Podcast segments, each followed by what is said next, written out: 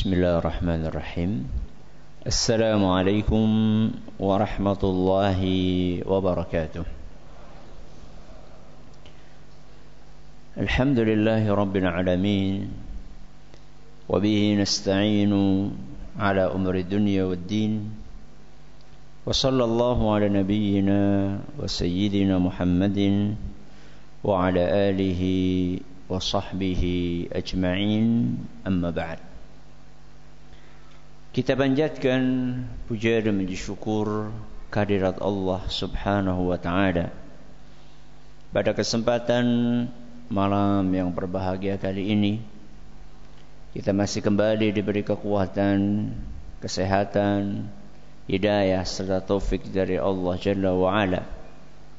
Sehingga pada tanggal 13 Jumadal Ula 1440 Hijriah atau yang bertepatan dengan tanggal 18 Januari 2019 kita masih kembali diberi kekuatan, kesehatan, hidayah serta taufik dari Allah Jalla wa ala.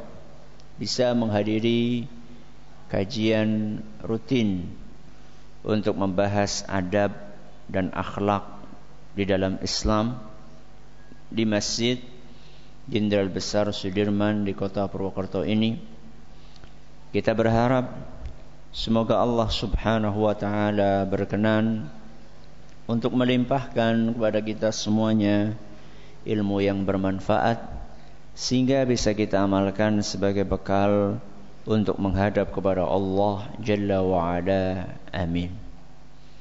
Salam dan salam semoga senantiasa tercurahkan kepada junjungan kita Nabi besar Muhammad sallallahu alaihi wasallam kepada keluarganya, sahabatnya, dan umatnya yang setia mengikuti tuntunannya hingga di akhir nanti.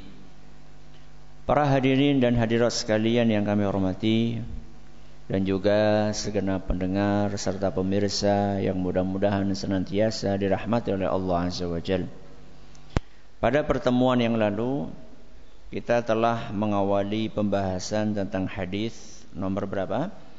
29 yang dibawakan oleh Imam Ibn Hajar Al-Asqalani dalam kitab beliau Bulughul Maram Kitabul Jami' yaitu hadis yang berbunyi wa an Abi Mas'ud radhiyallahu anhu qal dari seorang sahabat Nabi sallallahu alaihi wasallam yang biasa dikenal dengan Abu Mas'ud Semoga Allah meridai beliau.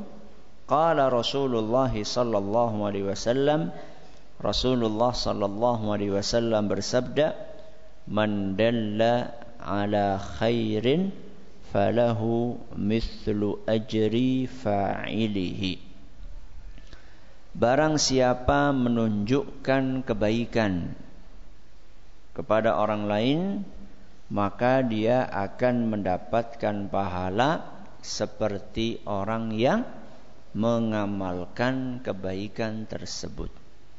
Hadis riwayat Muslim. Pada pertemuan yang lalu kita baru sampai mana? Biografi dari sahabat yang meriwayatkan hadis ini yaitu Abu Mas'ud. Hari ini insya Allah kita akan mulai membahas tentang kandungan yang ada dalam hadis ini. Saya pikir tadi kita bisa selesaikan dalam satu pertemuan. Ternyata ketika dibaca, dikupas, ternyata nggak cukup satu pertemuan. Mungkin dua atau mungkin tiga kita lihat saja nanti. Pertama kita akan bahas asbabul wurud.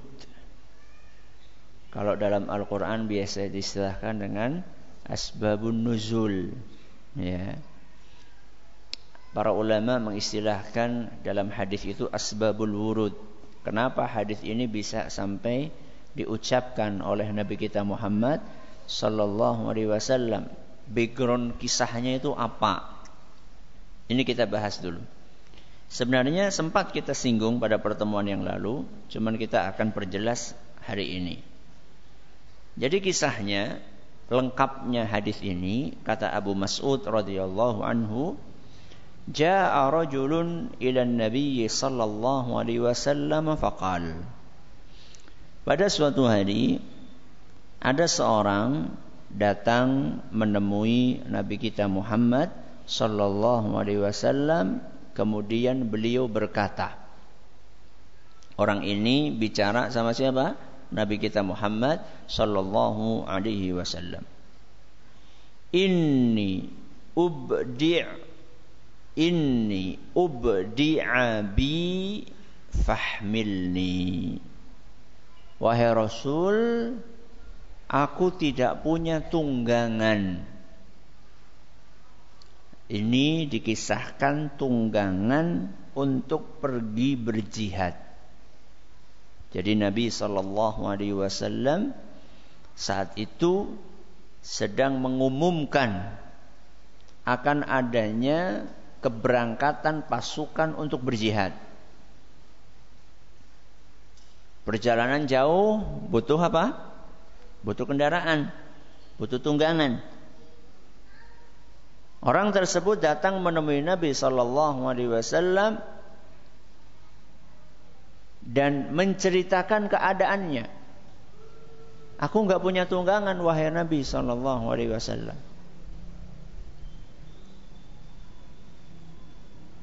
Dan ada sebuah momen kejadian di mana sebagian sahabat nggak bisa berangkat karena nggak punya tunggangan itu diabadikan dalam Al-Quran wa a'yunuhum tafidhu minad dam' Orang-orang yang nggak bisa berangkat jihad itu mereka pulang dalam keadaan merebes milih. Apa merebes milih? Nangis. Karena nggak bisa berangkat jihad. Begitulah para sahabat Nabi SAW ketika gagal untuk melakukan sebuah kebajikan. Sedih. Jenengan naik pengajiannya prai sedih napa seneng? Sedih napa seneng? sedih nggih. Nek carane miyan bocah SD prai ya. Prai, prai. Kalau sampai ketinggalan pengajian itu sedih.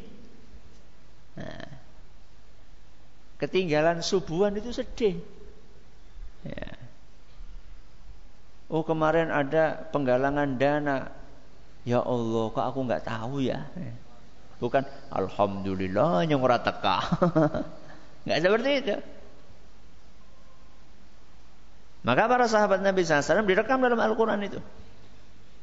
Tawallaw wa a'yunuhum tafidu minad dam' mereka pulang dalam keadaan nangis. Nah, sahabat ini sebelum pulang dia usaha. Dia datang kepada Nabi SAW, Ya Rasulullah, aku nggak punya tunggangan yang bisa aku naiki untuk berangkat jihad. Ditafsirkan oleh sebagian ulama kalimat ini ubdi'abi nggak punya tunggangan ini karena tunggangannya mati. Entah karena sakit, entah karena apa. Mungkin kalau bahasa kita sekarang motore hilang, itu rusak. Motore hilang. Motornya hilang. Coba jenengan mau berangkat, motornya hilang, kepriwe? Kan langsung, ya wis lah. Hmm. Gitu kan? Ini sahabat enggak. Padahal berangkat jihad itu resikonya apa? Mati. Resikonya meninggal dunia, hilang nyawa.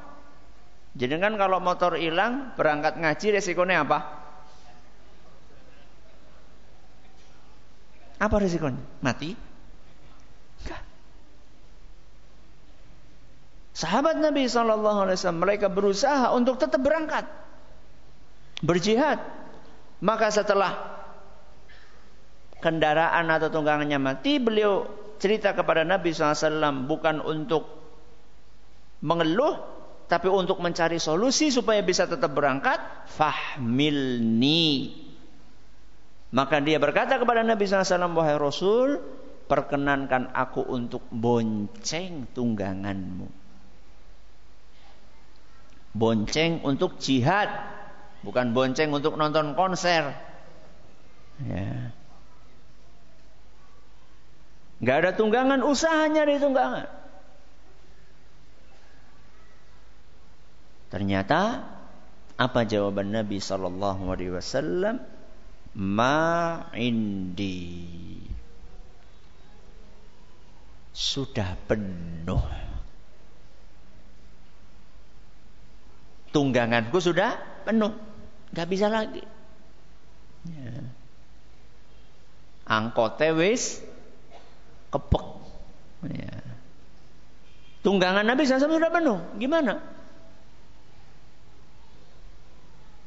Nah, kebetulan saat itu ketika orang ini sedang curhat sama Rasul SAW, ada orang yang dengar. Begitu dengar, kala rojulun. Seorang yang hadir saat itu dia berkata, Ya Rasulullah, ana adulluhu ala man yahmiluhu. Wahai Rasul, aku bisa tunjukkan kepada orang ini tunggangannya siapa yang masih kosong dan dia mau untuk diboncengi ya, karena belum tentu ada orang tunggangannya kosong tapi mau diboncengi ada banyak ya. aja lah kotor lah ya.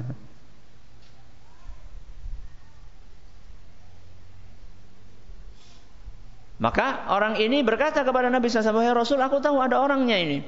Aku bisa menunjukkan kepada orang ini yang bisa diboncengi.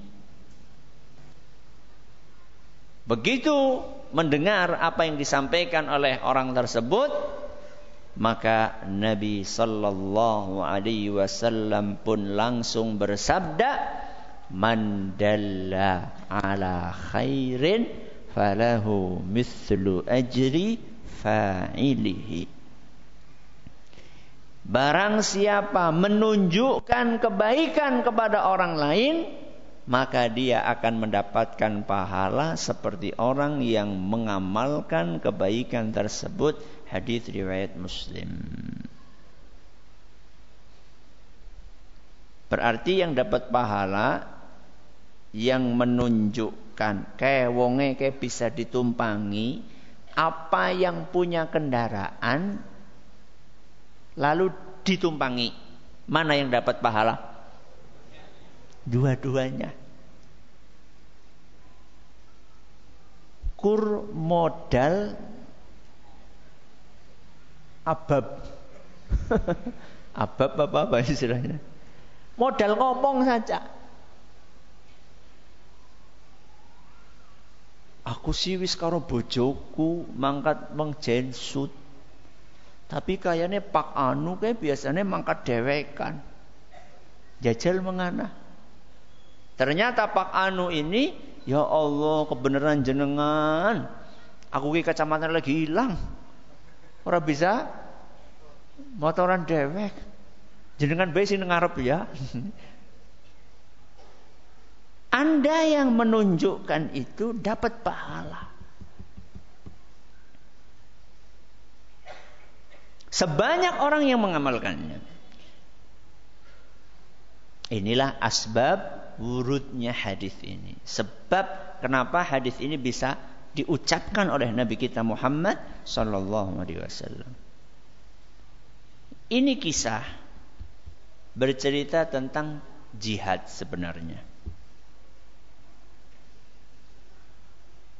Apakah artinya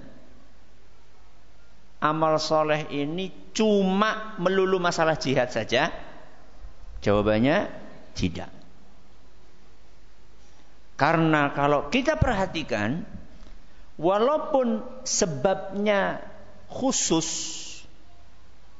spesifik cerita kejadian masalah nopo jihad akan tetapi ternyata redaksi yang dipakai oleh Nabi Shallallahu Alaihi Wasallam di dalam hadis ini sifatnya umum.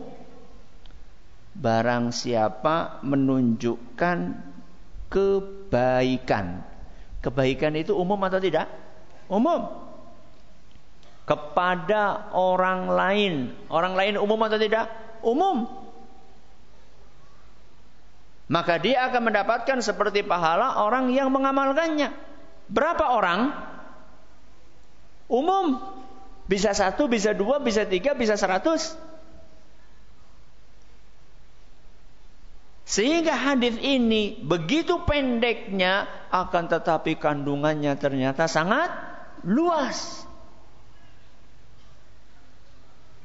Inilah keistimewaan sabda-sabda Nabi SAW. Kalau nggak salah kita pernah sampaikan di sini bahwa Nabi kita SAW salah satu mukjizatnya adalah jawami'ul kalim.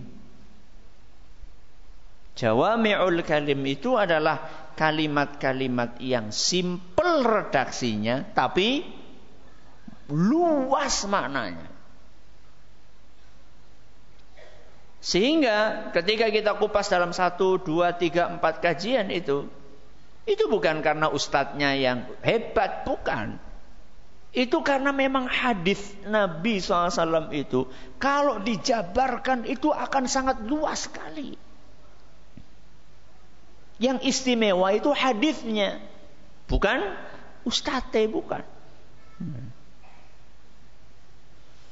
Dari mana kita bisa menangkap keumuman yang ada di dalam hadis ini?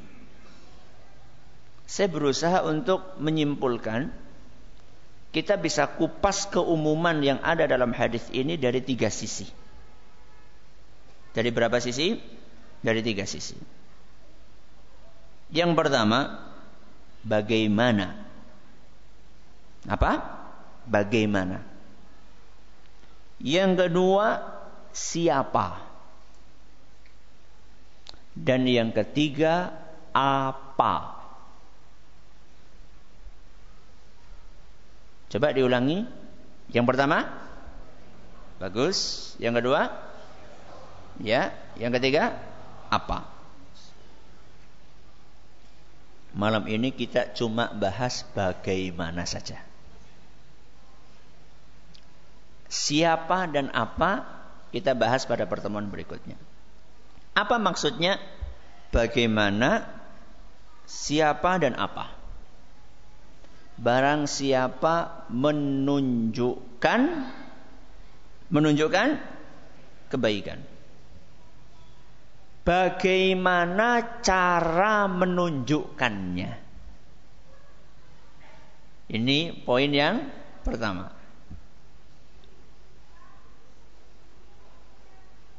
Poin yang kedua apa tadi? Siapa? Siapa yang ditunjuki kebaikannya? Sudah berapa ini? Dua. Yang ketiga, kebaikan itu wujudnya apa? Yang pertama, bagaimana cara menunjukkan kebaikan tersebut? Ini sifatnya umum. Yang kedua, Siapa orang yang kita tunjuki kebaikan? Ini juga sifatnya umum. Yang terakhir, kebaikan itu wujudnya apa? Ini juga umum. Sehingga hadis ini ketika kita kupas kita akan temukan samudra ilmu yang ada dalam sabda Nabi SAW yang simple ini. Kita awali dengan poin yang pertama bagaimana. Barang siapa menunjukkan kebaikan. Yang namanya kebaikan itu kan saat kita tunjukkan perlu cara. Nabi SAW di dalam hadis ini tidak mengatakan barang siapa yang ceramah kebaikan. Enggak. Nabi SAW dalam hadisnya juga tidak mengatakan barang siapa menulis kitab tentang kebaikan. Enggak. Nabi cuma mengatakan barang siapa menunjukkan kebaikan. Kata menunjukkan ini sifatnya umum sekali. Luas. Kalau cuma berceramah dan nulis kitab berarti siapa yang bisa melakukan? Ulama, ustadz, kiai, terus jamaah gigit jari. Berarti sing ngoli pahala kur Ustaz Enok. Enggak. Barang siapa menunjukkan caranya macam-macam. Bukan cuma dengan ceramah. Nih saya kasih contoh. Menunjukkan kebaikan itu bisa dengan lisan. Napa? Lisan. Bisa dengan perbuatan bisa dengan tulisan. Saya kasih contoh berapa? Tiga. Yang pertama, lisan. Yang kedua, perbuatan. Yang ketiga, tulisan. Kita bahas lisan dulu. Menunjukkan kebaikan dengan lisan. Contohnya nopo? Mulang ngaji. Mulang ngaji ngajarin anak-anak baca tulis Al-Quran. Saya tanya, itu kebaikan atau bukan? Kebaikan.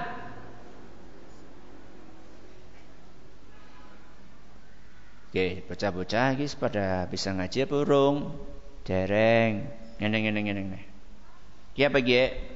Sada, udu sada, alif.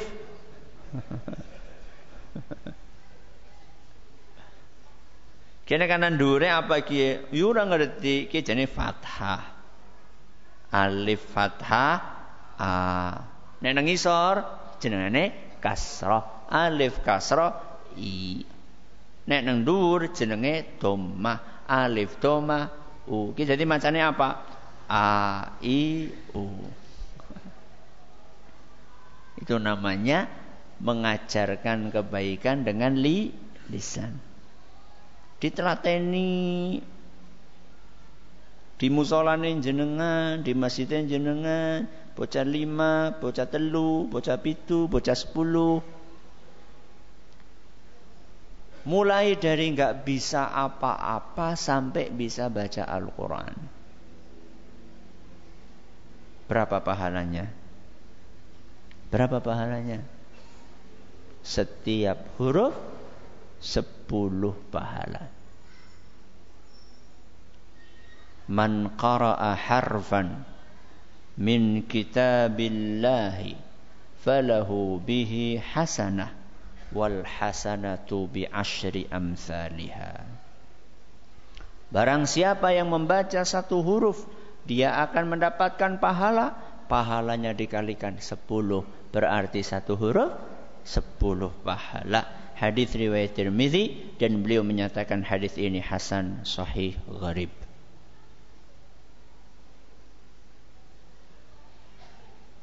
Berarti kalau membaca bismillahirrahmanirrahim pinten pahala? Pinten pahala bukan pinten huruf. Huruf erin. Pinten huruf? 19. Berarti pahalanya pinten? 190 pahala nek lare-lare sing jenengan wulang niku lare sedoso anak sepuluh yang jenengan ajari berarti setiap anak membaca bismillahirrahmanirrahim 190 kali 10 pinten? 1900 pahala. Dalam sehari bocah niku maos bismillahirrahmanirrahim ping pinten? Kaping kopang kaping. Berkali-kali.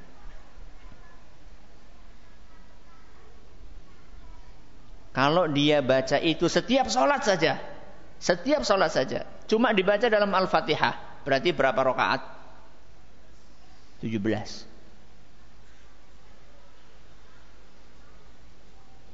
Kali 10 anak, pira gue?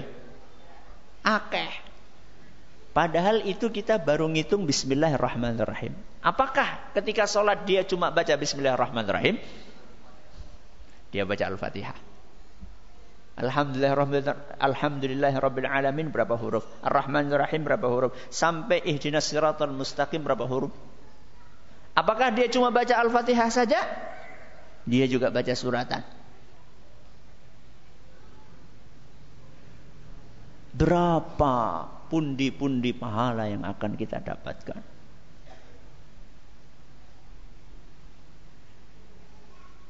Capek kita ini pulang kantor meluangkan sebagian waktu kita pada maghrib sampai isya walaupun sambil ngantuk-ngantuk itu akan dibayar lunas oleh Allah Subhanahu wa taala bahkan dibonusi sama Allah Azza wa Jalla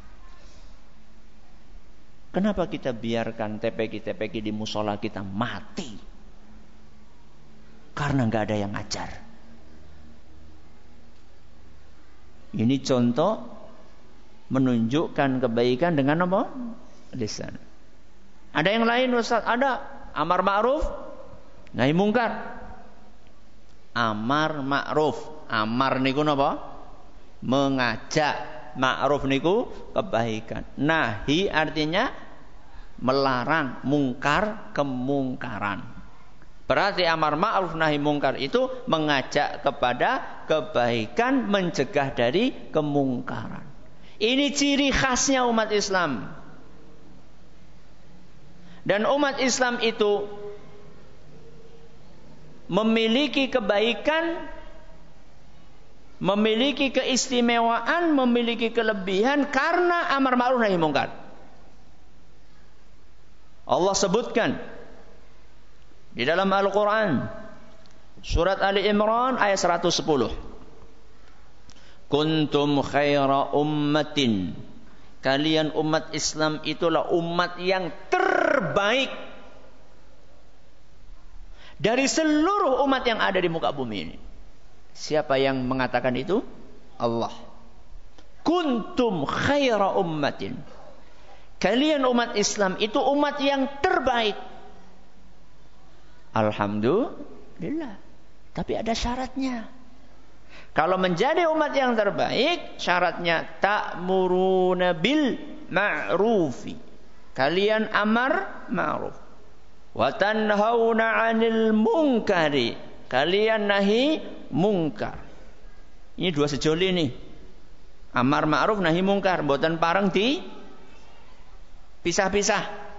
Amar ma'ruf tok nahi mungkar mboten atau sebaliknya nahi mungkar tok amar ma'ruf nahi mboten. Ini dua sejoli yang tidak boleh dipisah-pisah. Karena di dalam ayat Al-Qur'an juga nggak dipisah-pisah. Digabung jadi satu. Amar ma'ruf nahi mungkar. Kalian umat Islam akan menjadi umat yang terbaik dengan syarat kalian satu amar ma'ruf, dua nahi mungkar, wa tu'minuna billah. Dan kalian juga beriman kepada Allah. Ini salah satu mengajak dengan mengajak me, mengajarkan keba, kebaikan, amar ma'ruf nahi mungkar. Tapi ingat, amar ma'ruf nahi mungkar itu harus pakai etika. Tidak boleh asal-asalan. Nah. Wis penting maju bae tabrak mboten. Ya. Imam Sufyan Ats-Tsauri rahimahullah Salah seorang ulama salaf beliau mengatakan la ya'muru bil ma'ruf wa la yanha 'anil munkar illa man kana fihi. Tidak boleh orang amar ma'ruf nahi mungkar kecuali memenuhi tiga kriteria. Berapa? Tiga. Dari tadi kita tiga, tiga, tiga ya. Moga-moga orang kewalik-walik ya. Tidak boleh orang amar ma'ruf nahi mungkar kecuali memenuhi tiga kriteria. Yang pertama rafiqun bima ya'muru rafiqun bima yanha. Yang pertama dia harus lembut ketika amar ma'ruf nahi mungkar. Harus lembut. Dengan cara yang baik.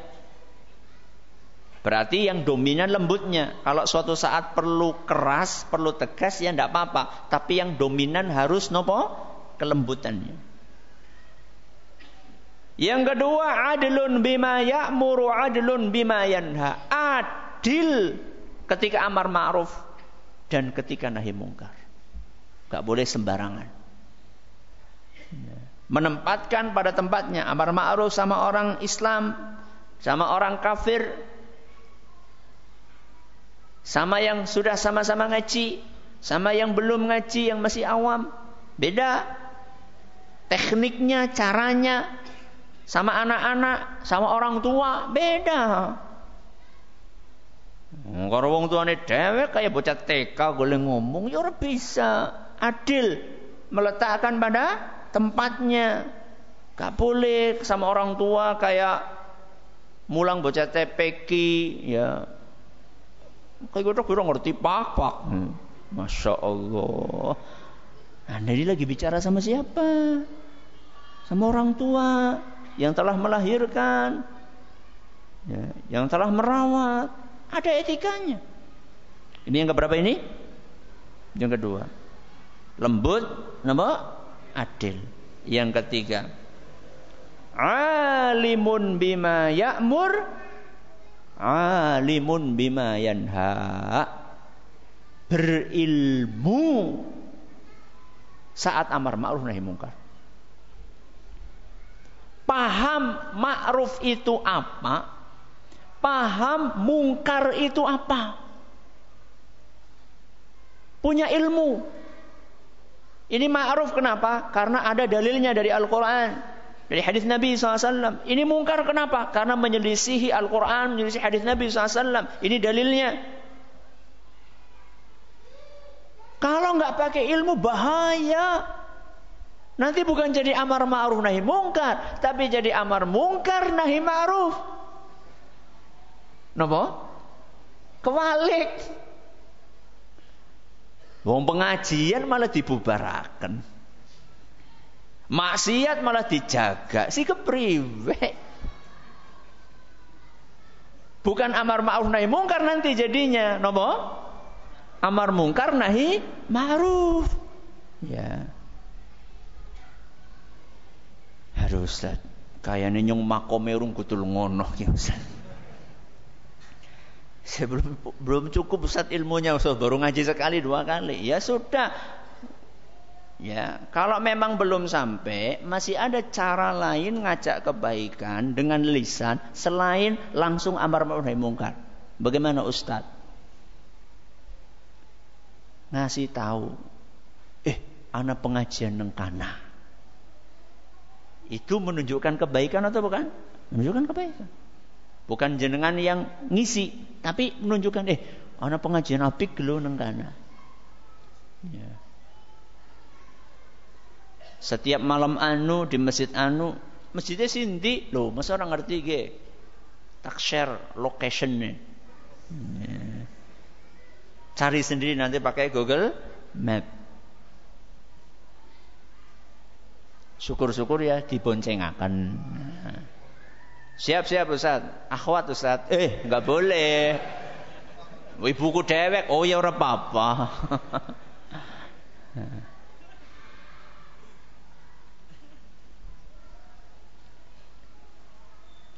Ustaz, anu kalau ngasih tahu gelombang radio dakwah itu termasuk Ustaz? Ya termasuk. Ya, termasuk. Eh, anak radio apik loh apa? Ya. Gelombangnya apa? 88.8 FM. Gue siapa? Gue sini dangdut apa? Oh, gue spesial gue. Jarang radio kayak gue. Jenengan cari gue ketemune sing isine beda dewek nang kono gue. Siapa iya temenan? Oh, ora percaya jajal sih. Bikin pernah penasaran. Nah, kalau jenengan sudah tahu orangnya berpengaji, isinya apa sih? Ya pengajian loh, pengajian moh. Tapi kalau jenengan kasih apa? uh, kasih stimulus, ya, kasih bikin dia penasaran. Ih, apa sih waspada beda lah. Orang umum. Jajal baik. Subhanallah, jamaah yang kami hormati sekitar beberapa tahun yang lalu saya pernah kedatangan tamu. dari Semarang. Dari Semarang. Dia sopir taksi. Sopir taksi. Dia itu datang ke Purbalingga karena ternyata selama di Semarang sambil nyopir dia itu sering dengerin pengajian rekaman-rekaman pengajian di sini di Jensut di Masjid Agung gitu lah. Akhirnya dia pengen untuk datang ke sini, eh, datang ke rumah, pengen ketemu cerita. Dia itu juga pertama kali dengerin radio dakwah itu ya karena ada penumpangnya yang ngasih tahu sama dia. Ketika biasa kan kalau orang di mobil kan dia perlu rungon-rungon, perlu sesuatu yang didengerin. Kalau nonton kan bahaya. Nah, maka yang paling pas di mobil ya radio. Ada orang ngasih tahu sama dia. Penumpang dia ngasih tahu sama dia. Pak, ini ada radio bagus. Kasih tahu. Subhanallah orang ini ya, memang Allah takdirkan orang ini hatinya halus lembut gitu ya. Begitu buka dengar Al-Quran, dia langsung, ih ada ya. Kok ada radio isinya bacaan Al-Quran. Selama ini kan begitu buka kan orang dangdut. Nopo? Pop, nek orang pop. Rock and roll. Kalau enggak gendingan, ini kok begitu buka Al-Quran. Selesai Al-Quran pengajian, subhanallah. Akhirnya dia simak, lama-lama dia jatuh hati dia. Akhirnya selalu dia setel. Selama dia nyopir selalu dia setel. Dan selama penumpang yang naik di taksi dia itu dengerin radio tersebut Kata beliau hampir tidak ada yang protes. Rata-rata penumpangnya ini malah, ih, niku gelombang nopo, niku radio nopo, gelombangnya pinten. Bayangkan. Butuh modal enggak?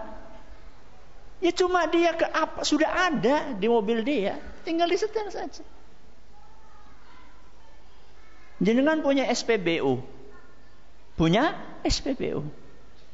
Daripada disetel dangdutan, orang gena, mendingan disetel radio dakwah, ada pengajian, orang isi bensin, dapat nasihat, dapat ilmu. Hmm.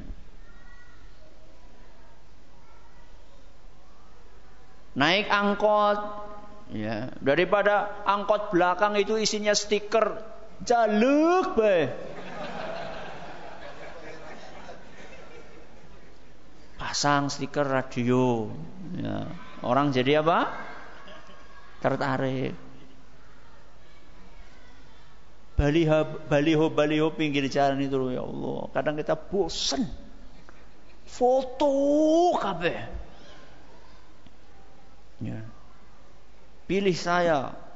Kalau pilih saya bakalan ini, ini, ini. Ya mudah-mudahan sih janjinya ditepati. Ya, mudah-mudahan. Tapi kan coba kalau seandainya baliho-baliho itu isinya adalah nasihat. Ya. Manfaatkan perjalanan Anda dengan berzikir kepada Allah. Om, salat om.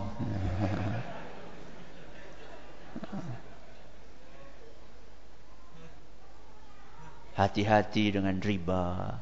Tutup auratmu. Coba. Akan berapa ribu? Berapa juta manusia yang membaca baliho poster tersebut kemudian dapat hidayah? Berapa pahalanya? Daripada kur pasang apa? Foto Alhamdulillah Rabbil Alamin Wassalatu wassalamu ala nabiyina Muhammadin Wa ala alihi wa sahbihi ajma'in Amma ba'd Tadi kita baru membahas cara menunjukkan kebaikan dengan lisan. Nah, sekarang kita lanjutkan yang kedua. Dengan apa? Dengan perbuatan. Jadi menunjukkan kebaikan itu tidak melulu dengan lisan, dengan perbuatan pun bisa. Ya. Senyum, ya. Mengamalkan ajaran Islam. Itu juga termasuk menunjukkan kebaikan. Senyum, salam, sapa, salaman, 4S. Ya. Ketemu orang, ya di toko, masuk toko, di masjid, di pasar. Ya. Ini bagian dari mengajarkan kebaikan.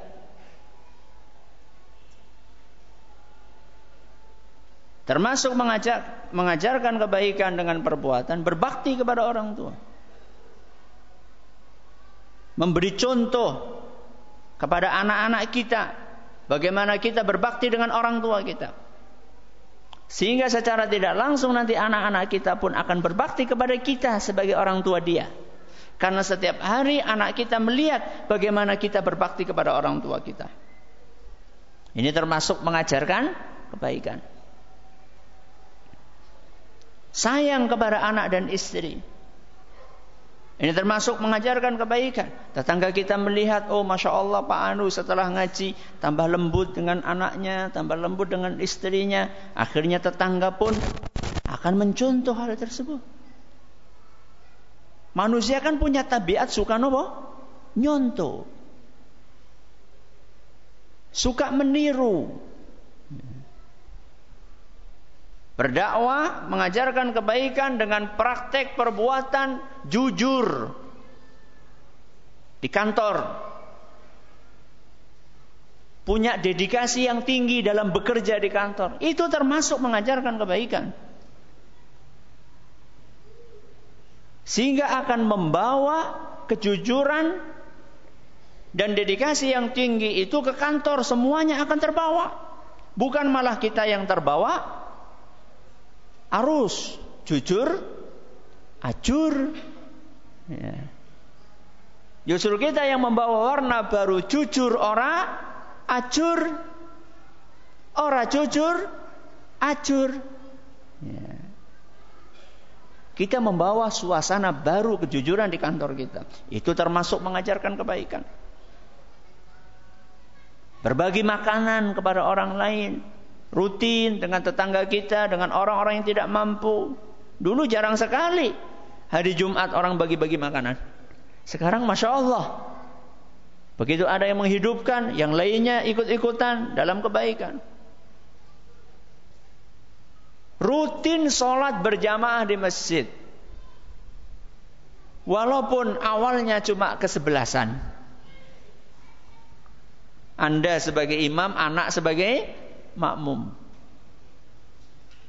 Itu termasuk mengajarkan kebaikan.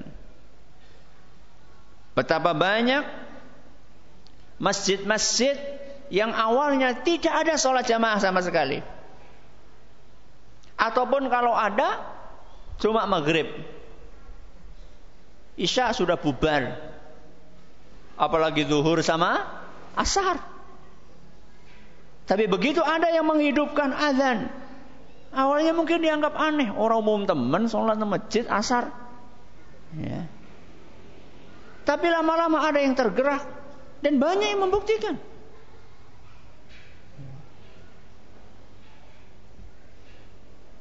Awalnya cuma dua, lama-lama sepuluh, dua puluh, tiga puluh, berkembang.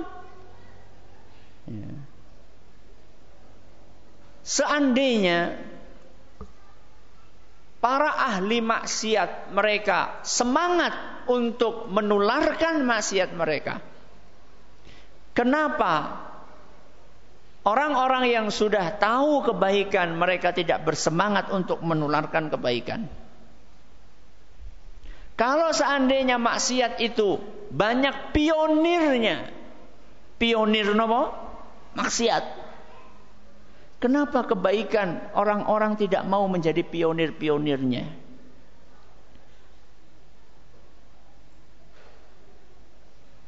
Lekton. Ngerti lekton? Tank top, tank top. kaos singlet yang ketiaknya kelihatan, kelek, keton. Ya. Itu dulu itu kan cuma buat apa? Daleman, pakaian dalam. Tapi begitu ada pionir lekton pakai itu di luar, perempuan lagi. Sekarang coba lihat, jangan dilihat.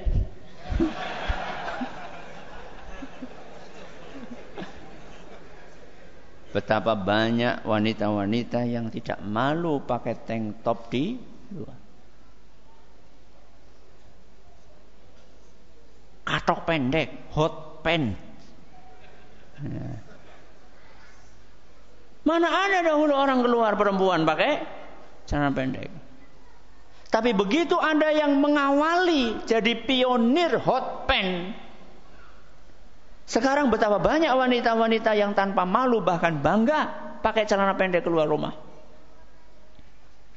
Kalau mereka pede dengan ketelanjangannya, kenapa kita tidak pede dengan pakaian yang menutup aurat?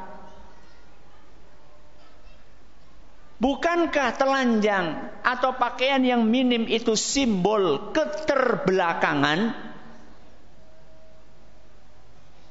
Sedangkan pakaian yang lengkap adalah simbol peradaban. Kenapa sekarang dibalik? Keren. Kalau pakai apa tadi? Tank top sama hot pants. Kuno kalau pakai jubah, pakai jilbab gede, apalagi pakai cadar. Jadilah pionir-pionir kebaikan.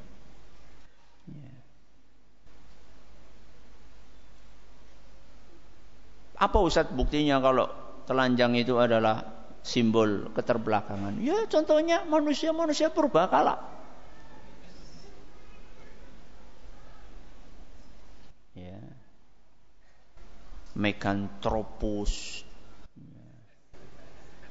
Terus apa lagi? Pithecanthropus. Coba lihat gambarnya.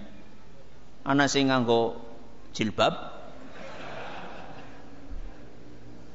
Nuwun sewu. Pol-pole segitiga pengaman. Itu pol sudah. Itulah zaman purbakala. Kenapa sekarang simbol atau kebiasaan orang purbakala kemudian dibalik menjadi simbol kemodernan? Kita harus rubah dong. Bangga, pede dengan pakaian yang menutup aurat.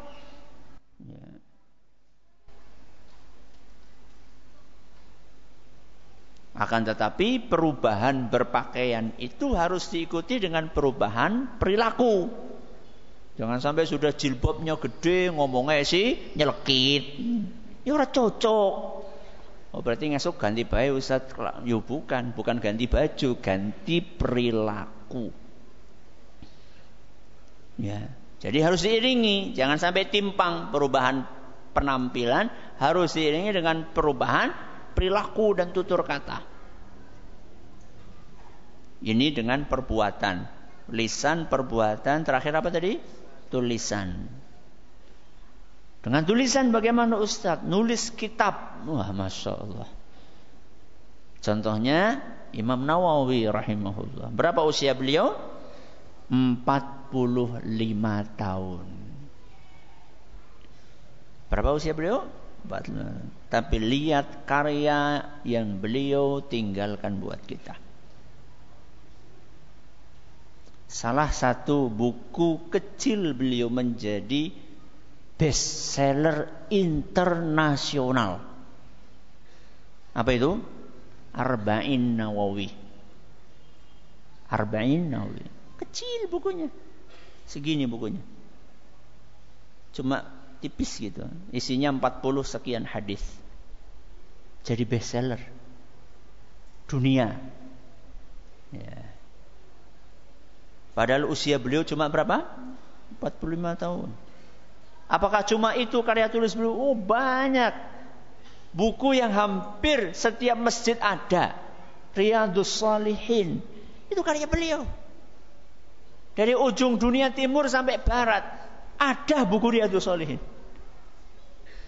Coba, berapa pahala yang didapatkan sama Imam Nawawi? Buku yang sekarang kita kaji di dalam pengajian ini, apa itu? Bulughul Maram. Karya siapa? Imam Ibnu Hajar Al-Asqalani. Wafat pada tahun 852. Sampai sekarang insya Allah beliau dapat pahalanya. Ustaz, aku yang ngarang buku rung bisa. Ya, kalau Anda pengen dengan tulisan, sesuaikan dengan kadar. Ya, share artikel.